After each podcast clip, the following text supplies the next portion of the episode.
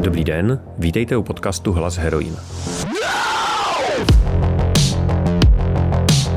Mé jméno je Pavel Houdek a hrdinka, která se mnou dneska sedí ve studiu, je Kateřina, zakladatelka projektu Teta Češka a tanečnice Burlesky. Partnerem tohoto podcastu je web sebeobranaonline.cz. Jsou to online kurzy moderní sebeobrany. Najdete tam kurz sebeobrany pro ženy, kurz sebeobrany s pepřovým sprejem a nově kurz čistě slovní sebeobrany. sebeobranaonline.cz Ahoj Katko, vítej v podcastu. Mm, děkuji za pozvání, ahoj. Ty jsi jedna ze spoluzakladatelek kolektivu Teta Češka. Já bych začal tímhle tématem. Jaká teda vlastně je situace, co se týká ženských práv nebo reprodukčních práv v Polsku? My teďka budeme právě slavit jeden rok jako Čeča Češa, ačkoliv slavit nevím, jestli to dobré slovo, protože radši bych byla, kdybychom nemuseli existovat. E, ta situace se nezměnila za poslední rok, to znamená od těch e, posledních velkých protestů, i když teďka dneska se zase protestuje v Polsku, včera byla velká demonstrace. A v podstatě my jsme měli tady od 90. let něco, co, čemu se říká jako potratový kompromis, co ten název je docela vtipný, podle mě, nevím, co je kompromis, ale že potrat eh, byl e, možná jenom ve tři případech, když je prostě výsledkem znásilnění, když ohrožuje e, život nebo vážně zdraví ženy, nebo když prostě jsou tam nějaké vážné vady, že ten plod by prostě nepřežil, nebo to dítě potom by nepřežilo.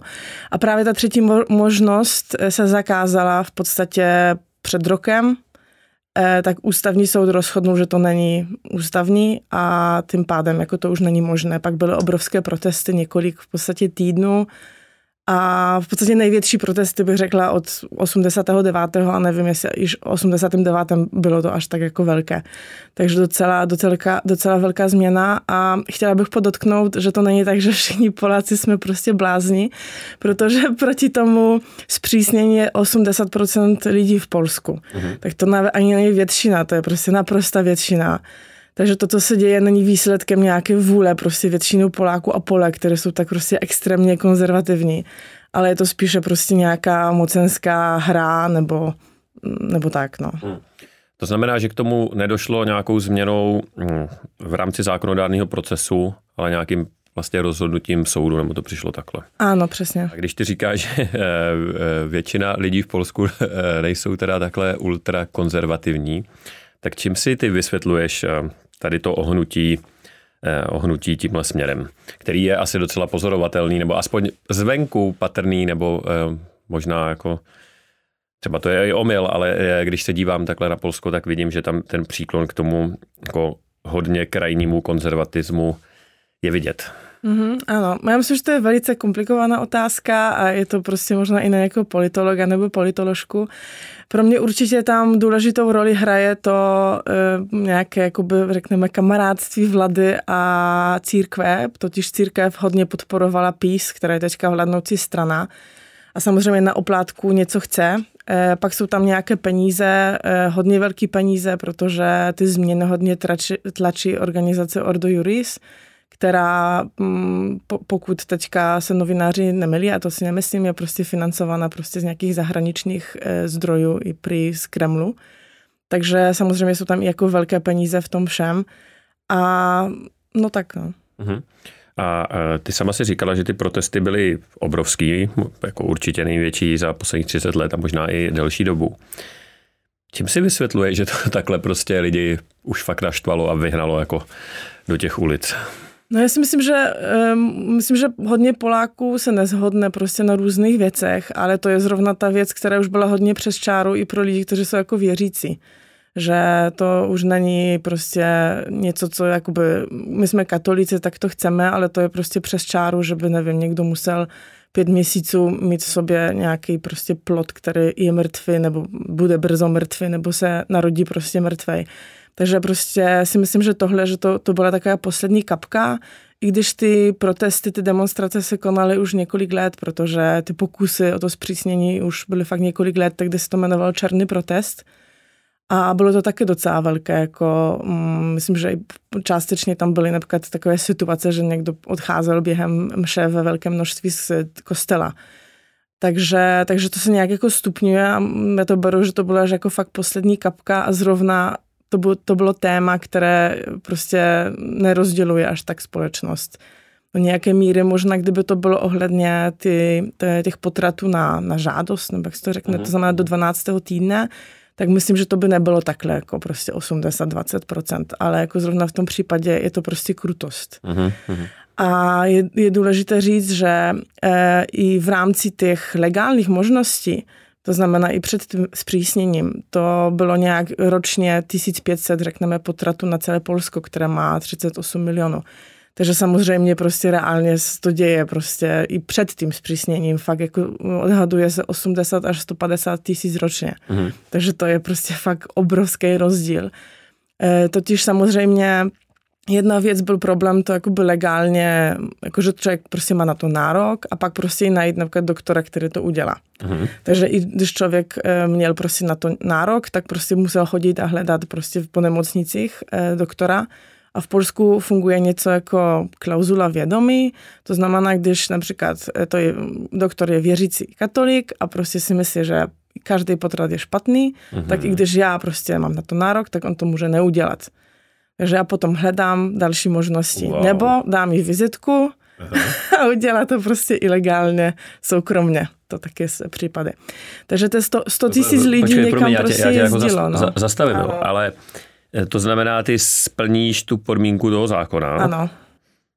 Jdeš prostě do nemocnice, která se tomuhle věnuje ano. a oni ti tam řeknou, ne, my prostě tady, nebo jdeš, eh, dáš si zkusku s doktorem a ten doktor ti řekne jako, hele, nazdar, já jsem prostě ano. To a já to jako nedělám. Ano, je to možné.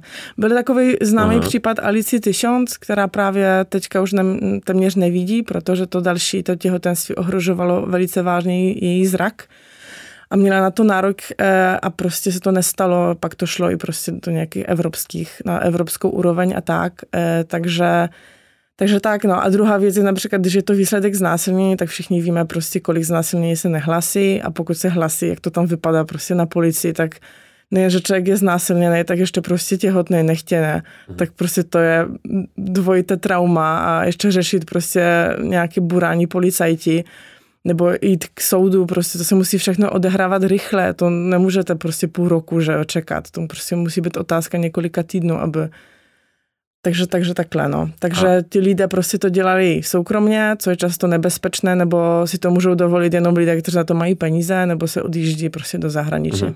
Jasně. Eh, ještě než půjdeme na to, co děláte, tak mám ještě k tomu jednu otázku. Ty žiješ dlouhodobě tady v České republice. Myslíš si, nebo sleduješ trošku tu situaci tady ve smyslu nějaký politický mapy a myslíš si, že je možný, že se někdy tady dostaneme do takového stavu, co se týká práv žen a konkrétně třeba těch reprodukčních práv, jako je to u vás? To je zajímavá otázka. Úplně samozřejmě nevím. Myslím si, že to nebude tak rychle, nebo musela být fakt tady nějaký velká změna, protože tady v České republice církev prostě nemá takovou moc. A myslím, že v Polsku a stejně teďka na Slovensku, teďka po asi, nevím, 50 mm. pokusech prostě to prošlo do prvního čtení, je prostě také šílené, tak možná ještě brzo prostě tady budou ze Slovenska lidé jezdit. Mm. Takže si myslím, že brzo ne, ale myslím, že ten, ta vlna nějaká konzervativní tady sem jde prostě a myslím, že to teďka volby trošku ukázaly. No. Mm. Já se tak trošku bojím, Mám takovou teorii, ona asi není úplně moje, tak jsem si někde přečetl, ale eh, jak eh, tady existuje právě ta Vyšegrádská čtyřka, hodně lidí jako na to plive, že to je přežitý a tak. Tak já si myslím, že to je docela takový dobrý odraz, že vlastně všechny změny, a je to jedno, jestli k lepšímu nebo k horšímu, který se jakoby dějou, tak se právě začnou dít v té Vyšegrádské čtyřce a my jsme vždycky jako poslední s nějakým spožděním. Jo. Ale to bylo, že jo, při pádu komunismu, kde všude okolo už to dávno jako padlo a tady to furt jsme předstírali, že to nějak funguje a byli jsme vlastně úplně poslední. A, a i v letech předtím, když bylo nějaký prostě oteplení a perestrojka a tak dále, tak tady vždycky to bylo úplně jako naposled. A teďka právě teda, jak si říkáš, no, ty trendy vidím, jak jako Maďarsko, Polsko, teďka Slovensko, tak se trošku bojím, že, mm. že, to, že to jako dorazí. No. no, nebudeme strašit. Eh, pojďme na tu eh, pozitivní část, no na tu aktivní část. Eh, co teda eh, s tím kolektivem vlastně děláte vy? Mm-hmm. My jsme vznikli, my říkáme, že na nějaké vlně nebo bezmoci, nebo pro mě osobně naštvaní, eh, když prostě začaly ty protesty, tak já jsem tady byla v Praze, tady prostě lockdown, takže žádná demonstrace nepřipadala v úvahu dělat u ambasády nebo prostě cokoliv takového udělat. A, a tak nosily se tam ty svíčky, že jo, a ty blesky ano, a tak. Ano, ano, ano, ano. A právě to jsem s kamarádkou, kterou nějakou známou, která věděla jsem, že jí to zajímá, tak si mi napsala, pojďme něco možná udělat. A právě jsme udělali jako událost na Facebooku na celý týden, aby tam lidé nosili ty svíčky, protože fakt jsme nechtěli tu demonstraci, já jsem si myslela, že to by bylo jako neetické, tady ohrožovat veřejné zdraví kvůli prostě věcem v Polsku, to je něco jiného, kdybych byla v Polsku, tam byl taky lockdown, že mm-hmm. ale tak bych šla na demonstraci, protože to je prostě nějak jiná situace. No a nějak někde v té události na Facebooku jsme se prostě potkali, 10 lidí, 12 možná holek eh, a většina z nás se neznala, my jsme se prostě ani živě neviděli asi půl roku nebo 9 měsíců a začali jsme tvořit prostě nějak, eh, nějak ty naše aktivity a my v podstatě pomáháme osobám, které potřebují do České republiky na legální potrat, když v Polsku to není legální. A většinou prostě informujeme, to je to hlavní. Občas pomůžeme například sehnat dopravu nebo prostě podívat se na nějaké vlaky, když je někdo prostě ne, by to neuměl nebo měl by s tím problém, ale většinou informujeme, máme v Ostravě, eh, máme, no, spolupracujeme s klinikou v Ostravě a teďka s nemocnicí a oslovujeme i další Totiž chceme prostě doporučovat místo, kde víme, že když tam přijede Polka nebo Polák e, těhotnej, e, takže mm, prostě dostane tu pomoc a nebude tam nějaký formální problém. Mhm. Protože ta právní úprava v České republice je taková docela problematická no, v tom ohledu. Mhm. To znamená, je prostě starý zákon, ve kterém je napsaný, že je třeba mít trvalý pobyt na území, cizinka musí mít. No a potom je právo Evropské unie, ve kterém prostě, když si chcete, nevím, chceš prostě operaci oční a tak si můžeš přijet do Česka i udělat, tak proč bys nemohl na zákrok prostě interrupce. Takže, ale některé nemocnice prostě úplně jako neví a i když bylo vyjadření ministerstva zdravotnictví, tak zase Česká lékařská komora řekla, že to asi není v pohodě, takže je to takové prostě protiřečí si ten, ten, ty zákony. A pak některé nemocnice mm, nechtějí jakoby oficiálně s námi spolupracovat. Možná někoho přijmou, když tam přijede, ale my potřebujeme někoho, kdo nám řekne ano, stoprocentně to nebude problém. Hmm. Tam teda vlastně ten zákon podle mě je poměrně jasný, dokonce tam existuje i nějaký eh, rozhodnutí Evropského soudu pro lidská práva, který vlastně říká, že eh, potrat je lékařský zákrok, tudíž jako volně přístupný komukoliv, který v jakékoliv zemi Evropské unie, kterýmukoliv občanovi Evropské unie. Ale vlastně v tomhle smyslu se nakonec vyjádřilo i to ministerstvo, ale je pravda, že ta lékařská komora tam jako napsala něco jako no, úplně ne, což je strašně zajímavý a právě je to jako jeden ze zdrojů mých obav, jo, že eh, strašně by mě zajímalo to pozadí proč oni takhle jako rozhodli a právě tam vidím jako nějaký jako konzervativní lobby docela. Jako ten rozsudek je, nevím skoro kolikátého roku, mm-hmm. ten Česká lékařská komora, to ministerstvo zdravotnictví to teďka e, potvrdilo právě tento rok, tam bylo otevřeno dopisy, ale také bylo vtip, vtipné. No. Nejdřív napsali, že to není, že není legální a možná, že to bude trestný čin a mm-hmm, něco ano. prostě dopis na tři stránky a potom, jak se to zvrhlo zase v médiích, tak najednou prostě napsali, že v podstatě by tam něko, nekompetentní prostě zaměstnanec, který dělal něco, co mm, by neměl dělat tím způsobem, ale potvrzují svoji prostě názor z roku 2016. Jo, a tak to si dovedu představit, že to tam někomu přistál na stole, co nějaký jo. úředník, já nevím, ukáž, prostě kouklu, jo, tak vlastně asi ne, tyhle, nebo něco, jako to, ještě bych tam nehledal zlou vůli, ale v té lékařské komoře tam bych ji asi možná dokonce i, i hledal, no. tam to se spíš ukazuje, že, že tam budou prostě nějaký tlaky. E, nicméně teda e, je jasný, že i tak asi je lepší eh, spolupracovat s někým, kdo na to má nějaký eh, neutrální nebo liberální prostě názor a nebude se koukat úkosem, mm. i když by tam nebyly žádný formální překážky, ano. to je jako jasný. No a jakou formou to teda děláte? Když říkáš informujete, tak eh, jak si to máme představit? Eh, je to nějaký třeba formou webových stránek, nebo jak to? Máme webovky, ale uh-huh. myslím, že hlavně lidé nás znají skrz Facebook, tam uh-huh. už mhm. nevím, nějak 10 tisíc followerů nebo uh-huh. 8, takže nebo prostě samozřejmě víme o sobě v rámci těch jiných organizací, totiž podobná organizace je v Berlíně nebo v Německu, prostě pak je eh, v, eh, ve Vídni taky, pak jsou prostě různé jiné organizace, které například, eh, u kterých člověk může objednat jako pilulky prostě a sám to mm. udělat doma, nebo v rámci Polska je aborcijný Dream Team a oni prostě edukují a prostě informují a tak. Takže když se na někdo obrátí a například bydlí tady někde na jihu Polska, tak oni řeknou, hele, existuje Čoťa Češa, můžete se tam mm. obrátit. A píše nám teďka už přes 100, v září přes 100 lidí prostě nám napsalo, takže docela dost. E, většinou na e-mail, jako nemáme telefon, my jsme všechny jako dobrovolnice, takže ne, nemáme z toho žádné peníze a tak, takže, takže máme prostě služby na mailu, tak se někdo obrátí a pak záleží, někdo se chce jenom zeptat, co je mu vůbec možné v Česku nebo kde a pak si už prostě sám zařídí.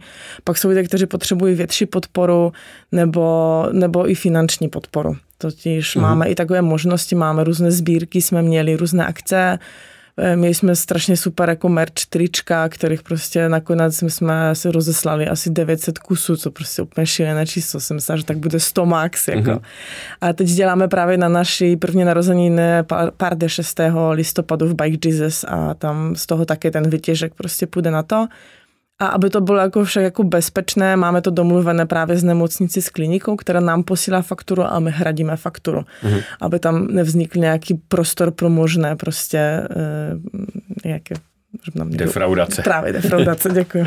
Když jsme u těch peněz, tak můžeme dodat, že momentálně vám vlastně v souvislosti s těma eh, narozeninama, smutnýma, jak ty říkáš trošku, eh, běží sbírka na serveru Darujeme, je to tak? Z Nesnaze zrovna. Aha. Protože uh, my nejsme formální NGO jako neziskovka Aha. Mhm. a zatím to ani neplánujeme, protože prostě nemáme kapacitu na papíry a všechno možné, takže my jsme prostě normálně kolektiv, nemáme žádnou hierarchii. A takže je to na znesnaze, na jakoby soukromou osobu uh-huh. a jmenuje se ta Party Fight Like a Girl. Uh-huh. Takže to jde, to jde najít, na, eh, to jde najít eh, na internetu a případně podpořit. Jsou tam vlastně nějaký odměny, že je tam ta stupenka, tu party, plagát, jak byly ty trička a tak dále. Já jsem si objednal minulý týden plagát, Super. takže, takže eh, do, doporučuji všem, dokud to běží využít. Tak a ty teďka si řekla podstatnou věc, že jste vlastně nějaký neformální, nehierarchický kolektiv. A já mám takový pocit, když se kouknu právě na Polsko a bavili jsme se o tom eh, teďka mnohokrát i v souvislosti s tím, jak eh, bude vznikat vlastně pols, polská verze našeho webu Heroin, že vlastně co se týká feminismu, ženských práv, nějakého aktivismu, tak vlastně my se můžeme koukat tím severním směrem eh, pro nějakou inspiraci, protože ten kvás eh, společenský a právě co se týká kolektivů a nějakých aktivit, tak je tam podle mě výrazně vyšší, i když Polsko je větší, ale i tak je tam výrazně větší než v Čechách. Souhlasila by si s tím? A myslíš jako koukat na sever, jako na Polskom? Ja, no, jakože my se můžeme koukat do toho Polska spíš okay. jako a e, brát si tam odsaď vzory a inspiraci. Jasně. E, že, když, když... Mě ten sever zarazil, protože často lidé z Česka říkají, že jsme na, na východě a já musím kupovat mapu. no, dobré. Já jsem se zamyslel, ale je, je to prostě na severu, ať chceš nebo Myslím, že ano, že nějakým způsobem asi ten feminismus je prostě víc pokročilý než tady. Mm-hmm. Že různé té, a i nějakým způsobem je radikálnější. Mm. Takže, takže ano. E, například teďka, nevím, vlna Body Positive v podstatě přišla do Česka teď jako s podcastem Sádlo. Mm. A v Polsku to se už probírá prostě x let e, témata kolem toho prostě, takže takže si myslím, že ano a ta polská heroin by měla jakoby spíše být nějakým s nějakým, nějakým prvkem, který bude jako spojovat ty různé strany. Mm-hmm. Jako nechceme být mega radikální, to prostě už na to je prostor, ale něco, jakoby, co zkusí spojit ty různé vlny. Mm. A mě právě zajímá, pokud to je takhle, pokud to hnutí spíš řekněme to hnutí na té aktivistické úrovni tam je poměrně silný, tak jak to, že se to vlastně nepromítá právě do té oficiální politiky? Že když prostě se tady jako budeme bavit s někým, zastavíme ho na ulici, tak ta představa prostě Polska opravdu je, že to je, my jsme tím začínali, že jo? Že prostě Polsko ultrakonzervativní, prostě totálně jako katolická země, prostě pum, pum, pum. Ale vlastně to tak není. A nebo to je naopak, že třeba právě díky tomu, že na té oficiální úrovni to je takhle jako striktní a utahují se ty šrouby, vy to rozhodnutí ústavního soudu, tak to třeba jako budí ten, ten odpor na těch ulicích. A Já si myslím, že to je ta druhá možnost, že prostě čím, i to je se ukázalo u toho, prostě když byl ten kompromis potratový, tak prostě nějak to bylo, nějak se to řešilo, i když taky se jezdilo do zahraničí. A v momentě, když to začalo být ještě konzervativnější a ještě prostě radikálnější v tím pravým směrem, let's say, mm-hmm. tak najednou prostě se víc eh, zvedla ta druhá strana. Takže no Polsko je hodně takové protikládné v různých směrech. Jako na jednu stranu je ta prostě, že jsme tak konzervativní a tak a, ta, a tak, ale na druhou stranu v mnoha věcech, a to nemyslím ani možná názorově právě taky, ale pokud jde o nějaký jakoby biznes, jako obchod, eh, nevím, služby, mobil, prostě e-shopy a všechno, tak jsme jako fakt hodně dopředu před Českou republikou některé věci, které tam jsou už jako standard eh, v tém, v obchodu, tady ještě prostě nejsou. Takže, takže je to hodně jako protikladný a jakoby mm. musím říct, že můj vztah je Polsku je taky takovej. že mě pak strašně štve Polsko uh-huh. a čím dál tím víc a myslím, že to tak ještě bude prostě několik let a pak budou další volby a se ukáže, ukáže nebo to bude prostě ještě horší anebo, nebo bude prostě nějaká změna. Já to beru takhle, že jak je ten strajk kobět, mm-hmm. takže ten protest žen, a to je celé teďka velké hnutí prostě, které je rozdělené a inspirovalo některé jakoby v zahraničí různé hnutí. Tak já si myslím, že to trošku, já to srovnávám, například jak byla solidarita, to znamená solidarita vznikla a nebylo za rok jako v pohodě kom, konec komunismu. To prostě trvalo léta, že a já to beru stejně, že to prostě bude trvat léta, ale že ta změna jako přijde. Hmm. Doufám. No. Jinak bych asi měla depresi velkou. a e, když jsi v Polsku, tak jak se tam prostě obyčejní lidi nebo lid, když odhlédneme od té vlády a e, kouká na tyhle témata, třeba na feminismus. Ty žiješ tady, tak víš, jak je to tady, že jako když řekneme, že feminismus je víceméně z prostý slova, dejme tomu, že se to mění posledních jako třeba spíš měsíce, roky, maličko, ale maličko, ale prostě furt jako feminismus fuj, něco zlýho jako a e, vlastně i na té trošku, jak se začneme dobírat na nějakou trošku oficiálnější úroveň, tak e, většinou ty političky třeba tak začínají, když se zabývají těma tématama tu větu. Já nejsem feministka, mm. ale Mm. Tak je to v Polsku taky takhle, nebo je třeba to úplně horší? Stejný. Je to úplně stejný, mm-hmm. si myslím, a prostě feministky jsou hnusné a nemají dost dostatek sexu, nebo prostě nenávidí mm-hmm. muže a neholí si nohy, jako mm-hmm. úplně, prostě úplně stejně, si mm-hmm. myslím. Takže, no, ale zase v rámci ty, ty filmy jako feministické jsou potom jakoby nějaké jakoby hodně radikálnější už. E, například byla velká prostě debata, já tomu řeknu, sorry, shitstorm na sítích, Eh, že prostě některé feministky známe v Polsku, hlavně právě v těch sociálních sítích, prostě říkají, že trans ženy nejsou jakoby součástí, nebo za ně nebojuje prostě feminismus. Mm-hmm a to jakoby pak vlna radikálně, že tak to ne a prostě velký boj, co jakoby, já si myslím, že jako v pohodě je to nějaké téma, určitě pro nějaký, nějakým způsobem důležité, nechci to zhazovat, ale my máme takové obrovské problémy, teďka jiné, prostě fakt úplně základní věci, takže si myslím, že mm, mě osobně štve, že se trošku jako mlátíme na ty stejné straně. Jako nechci úplně, jako ten, ta metafora boje je taková trošku, nevím, jestli úplně, no, úplně je, dobrá, je, ale, je, jako... ale jako chápeš, o co jde. Mm-hmm. No, takže na, na, na, na naší straně prostě nechci, aby jsme si střeli do vlastních řád. Jako vyřešme nejdřív prostě fakt zásadní obrovská témata a pak si budeme dolaďovat prostě tyhle a to jsou, věci. to jsou třeba který podle tebe?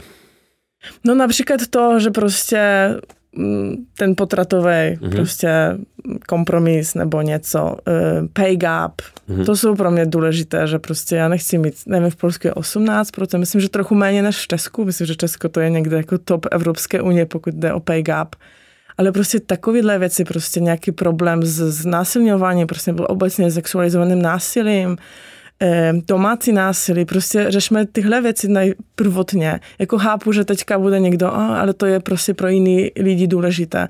Ale prostě soustředíme se na ty velké věci a pak půjdeme na ty menší. Já si nemyslím, že jinak prostě to bude vypadat tak, že se budeme střílit do vlastních řád a lidé, co to budou pozorovat, které jsou někde jako uprostřed, tak si řeknou, že prostě si zbláznili prostě tam na té straně. Takže, takže tak no. Mm-hmm. Trošku odkročím od tohohle tématu, eh, ale zůstanu u feminismu, protože eh, ty se částečně nebo z nějaké větší části, podstatné části eh, máš i jako zaměstnání burlesku, se kterou je hodně spojená nějaká sexualita, erotika, mm. vystavování těla. Jak to jde dohromady s tvým feministickým mm-hmm. myšlením? E, skvěle. Si myslím, že burleska je velice feministická z mého mm-hmm. uhlu pohledu, ale úplně chápu, že to tak jakoby zvenku není vidět. Já úplně na začátku, jak jsem začala to dělat a úplně jsem se do toho absolutně bláznivě zamilovala, tak e, tady, měla jsem takové 10% nepohodlí v sobě, jestli to jako je prostě feministické, jestli to není objektifikace žen. Ale čím déle to dělám, tak teďka fakt budu bojovat za to, že není. Jako je tam, myslím, že to je hodně takové empoweringové pro ženy. Mhm, v čem? E, v čem, že nějakým způsobem v mnoha věcech. Jakoby, myslím, že například mm, ty na stage, když je tam nějaká nahota, ta nahota nemusí být sexuální, může být, nemusí, jako, ne, nemusí být jako sexuální burleska úplně stoprocentně. Ty máš to tělo prostě jako nástroj a to, že někdo je sexualizuje, tak je to prostě nějaká kultura patriarchátu. Takže když tam přijde prostě muž a udělá podobnou show, tak nikdo nebude prostě si takhle myslet. To je jedna věc. Dva si myslím, že na těch show ty nejse, necítím se jako objekt, ale spíše já jsem ten, který nastavuje pravidla a má tu moc v té situaci. Eh, vidím, že jsem tě nepřesvědčila. Ne, já jenom přemýšlím, Další jak to, věc, eh, to no. není, já jenom přemýšlím, jak to myslíš. Uh-huh. O, vlastně oba ty body, eh, ale teďka hlavně ten druhý, že říká, že nejsi objekt, ale že vlastně držíš tu moc. No jakým způsobem, že já tam jakoby nastavuji nějaká pravidla v tom, která uh-huh. jsou, jakoby, uh-huh. nebo že se nemůžeš dotýkat, že ukážu, co já chci a co ne, že někdo nechce. Uh-huh. A tím pádem jakoby je tam nějaká částečná nahota, ale já nevím, jak se podíváš na nějaký jiný, nevím, například nějaké zpěvačky nebo prostě sportovkyně, tam, tam určitě je prostě nějaké odhalování těla a nikdo to jako nebere, že to je Prostě já nevím, jestli s tomhle souhlasím, protože uh, jako já no. jsem nikdy na burlesce nebyl, jo, to je mhm. asi potřeba říct. Je to jako důležité říct. Na, eh, na začátek, ale samozřejmě, když jsem se připravil ten rozhovor, tak jsem si googloval a hledal se nějaký rozhovory s umělkyněmi, který se tomu věnují a vlastně asi víceméně takový většinový názor je, že prostě um, s tou sexualitou a erotikou je to spojený, nebo se tam s tím prostě jako hraje. Jo, že asi bych bych ti oponoval jako srovnávat to se sportem, který okay. prostě o tom fakt jako není. A třeba s chodou okolností máš nějaký oblečení, okay, který tě odhaluje, ale tady asi eh, to je prostě součást mm-hmm. hry, jako to si asi můžeme říct. Mm-hmm. Mm. A já neříkám, že to je špatně. Jo. Ty, ne, já to, to, neberu, to, to, to tak to neber, ale špatně, pro, zajímá, se zaj, zajímá mě, jak o tom uvažuješ. Ne, e, myslím, to, že důležité je, to, je to vidět. Ty jsi říkala to již a... první bod, že jsi říkala, že to vlastně nemusí být sexualizovaný, že to je jenom uh, vlastně, že Nemusí, no, tomu vtiská ten patriarchát, protože kdyby tam byl muž, tak to tak nebude vnímaný. A já ti oponuju, že si myslím, že to je prostě významná součást té hry a že kdyby to tam nebylo, tak by to asi nebylo jako takový. No pak je potom otázka, jestli to není proto, že prostě když je nahé tělo ženské, tak najednou je to o sexu a když je nahé tělo mužské, tak není. Jako. Uh-huh. Takže to je další. Myslím, že důležité je také, na burlesku chodí většinou publika, to jsou ženy. Uh-huh. A jako statisticky fakt si nemyslím, že to jsou homosexuální ženy. Uh-huh. Takže je důležité, že do takových typických strip klubů, prostě go go a tak, co vůbec si nemyslím, že to je nějak horší nebo lepší nebo něco, to jsou nějakým způsobem kolegyně naše, mm-hmm. eh, tak většinou tam jako chodí, hodí muži a nějakým způsobem to je pro ně. Mm-hmm.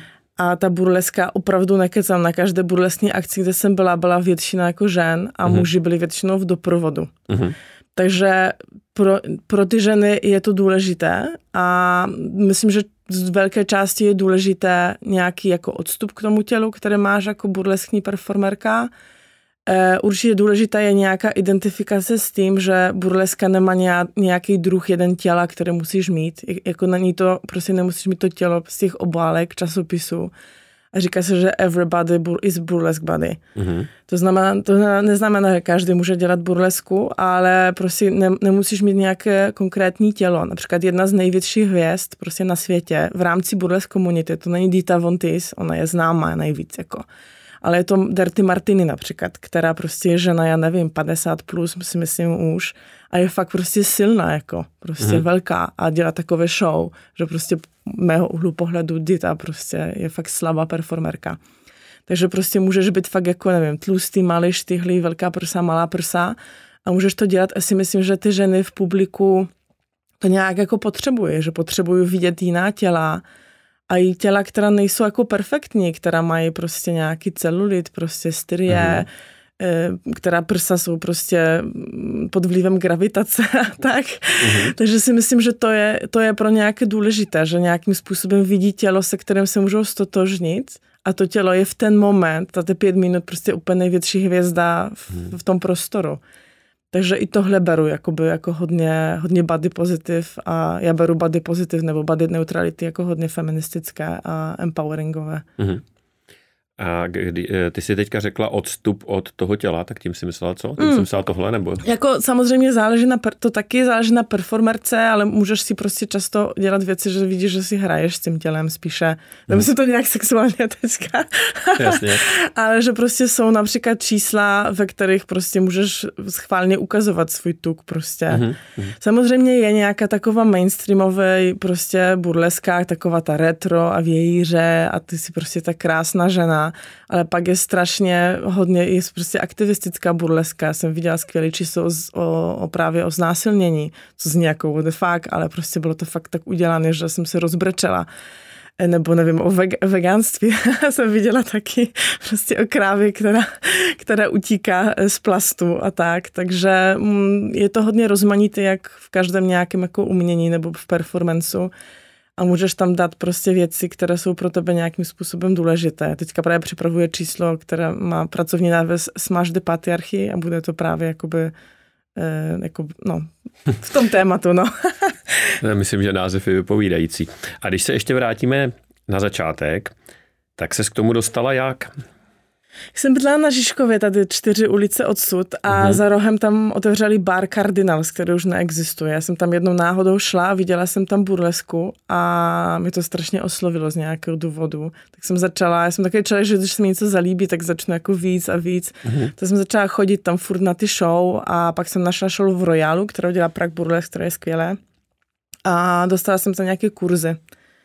Eh, a ty kurzy mm, samozřejmě tě nepřipravují na to, že máš být performerka, jsou tam prostě nějaké info z backstage, řekneme, jak se něco dělá, ale je to spíše právě nějaká práce prostě s tělem, s, mm, s, s tím prostě, jaké máš tělo a jak ukázat, aby, aby se ti sám líbilo a tak. Takže, takže já jsem byla na těch kurzech a na, na konci druhé vlny kurzu nebo druhé části kurzu bylo Beginner's Night, kde jsem vystupovala s číslem, s učitelkou a, a strašně jsem měla super feedback, no a milo, zamilovala jsem se do toho a prostě pak jsem si říkala, že dám do toho všechno prostě rok a pak uvidím, co to bude a začalo to prostě se rozvíjet a teďka od toho roku, od září, já jsem začala učit, takže. Mhm, hezky. A už jsi měla tehdy takovýhle feministický smýšlení? Já jsem měla vždycky asi, Aha. jako já mám obecně od dětství si pamatuju nějaký jako hodně takovou citlivost na nějaké ne, nerovnosti, na ne, nerovnoprávnost a pokud dřív jako ekologie prostě a tak a i jako ženská témata a to si pamatuju, že když měl 12, 13, tak už mě to zajímalo, pak jsem četla nějaké knihy. Nejsem úplně jako tak, že bych se nějak jako mega vzdělávala, že bych to teda udělala, nevím, eh, přednášku o dějinách feminismu, ale ty témata vždycky byly nějakým způsobem důležité, že jsem se o nich bavila a koukala prostě na nějaké jako pořady, které tam byly ty prvky toho, nějaké rozhovory a tak nějak, to je nějaká jako cesta. Mm-hmm. Nevím úplně, kdy jsem se začala považovat za feministku, ani nevím, jestli asi nemám ani potřebu možná se považovat za feministku, ale je to nějaká jako myšlenkové zkratka a vyvolává to nějaké potom reakce, většinou samozřejmě negativní, ale není to tak, jako tím, že já jsem jakoby mluvím o tom a prostě nevím, postuji nějaké věci na Instagramu, jako není to tak samozřejmě, že přijdu do hospody a tak se teďka pováme o feminismu. Ale že prostě ne, ne, mám ty názory prostě a ne, ne, nebojím se prostě o nich mluvit nahlas. Uh-huh. I když by to vedlo do nějaké konfrontace pravděpodobné, tak mám jakoby situace, že mi někdo po, po roce nebo dvou mi někdo oslovil nějaká holka a říkala, že se začala asi také o to zajímat a že není to prostě no, no, že prostě, že začal o tom přemýšlet tím pádem, takže si myslím, že má cenu prostě o tom mluvit, no. Uh-huh. A ještě uh, jedna otázka k té burlesce, když uh, o tom takhle mluvíš, vlastně, že to je v důsledku empowerment.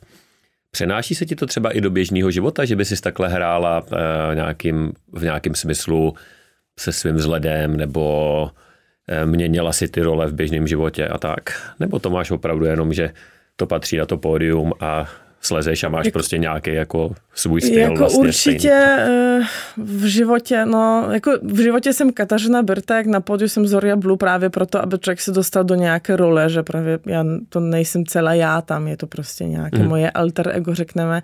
V životě asi ne, ale určitě dalo mi toho hodně sebevědomí, to stoprocentně a hodně jako přijímání vlastního těla, že prostě, jak asi bohužel většina žen jsem měla nějaké různé komplexy a tak a teďka jsem jako úplně v pohodě, jako nemám, nemám s tím problém a e, to, to také byla nějaká cesta za ty roky, ale určitě burleska mi s tím pomohla. To stoprocentně. Tak jo, tak já ti moc děkuji, že jsi udělala čas a přišla si se mnou popovídat. Já taky děkuji, bylo to fajn. Hodně štěstí, ahoj. Ahoj.